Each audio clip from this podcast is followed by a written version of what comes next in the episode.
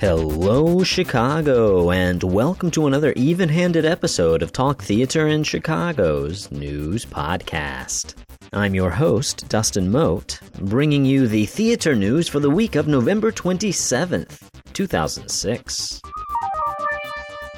Since the holiday season is upon us, many theaters in Chicago are bringing out their holiday shows.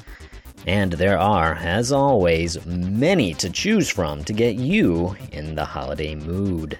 Of course, some popular classics will be returning again this year, and that certainly includes A Christmas Carol at the Goodman Theater. This will be the final year of A Christmas Schooner at the Bailiwick Theater, so make sure you don't miss that. And of course, The Nutcracker will be showing at the Auditorium Theater, but you have many more to choose from, such as A Wonderful Life, done by Porchlight Music Theater, Chicago's most inventive musical theater company. Also, A Child's Christmas in Wales will be done by the Remy Bumppo Artistic Associates that will be showing at the Victory Gardens Greenhouse Theater. The Hipmas Carol will be done at the Apollo Theater, and A Christmas Story, a play based on the classic holiday film about little eight year old Ralphie Parker. Remember, for a full list of this season's holiday shows, just click on over to Talk Theater in Chicago's Theater News section. Well, the curtain has finally closed on the Chicago performances of The Pirate Queen. The show ended its pre Broadway tryout at the Cadillac Palace Theater last Saturday. The musical was thought to have been extended a little bit further, but they needed more time to get ready for their March 6th opening at Broadway's Hilton Theater. Now, the March 6th opening date is four days later than the original announcement, but don't worry, it's only by four days. The cast will retain Stephanie J. Block and Hadley Fraser as the leads. And it'll bring on a couple of new members on the creative team. Joining director Frank Galati will be Richard Maltby. He'll be working with the writing team on the books and lyrics. And Graciela Daniele, who will be overseeing the musical staging. Congratulations goes to the Pirate Queen for a great run here in Chicago. We can't wait to see you on the tour.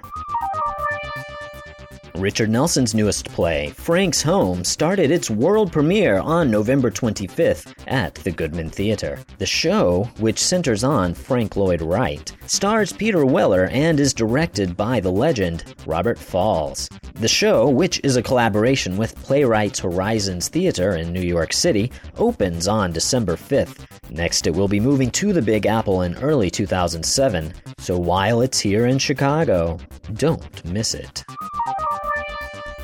Well, the stage ticker has reported that Hershey Felder has decided to postpone his opening of Beethoven at the Royal George Theatre. He has been touring under a hectic schedule internationally and has decided to take a little bit of time off to get some rest before he opens it.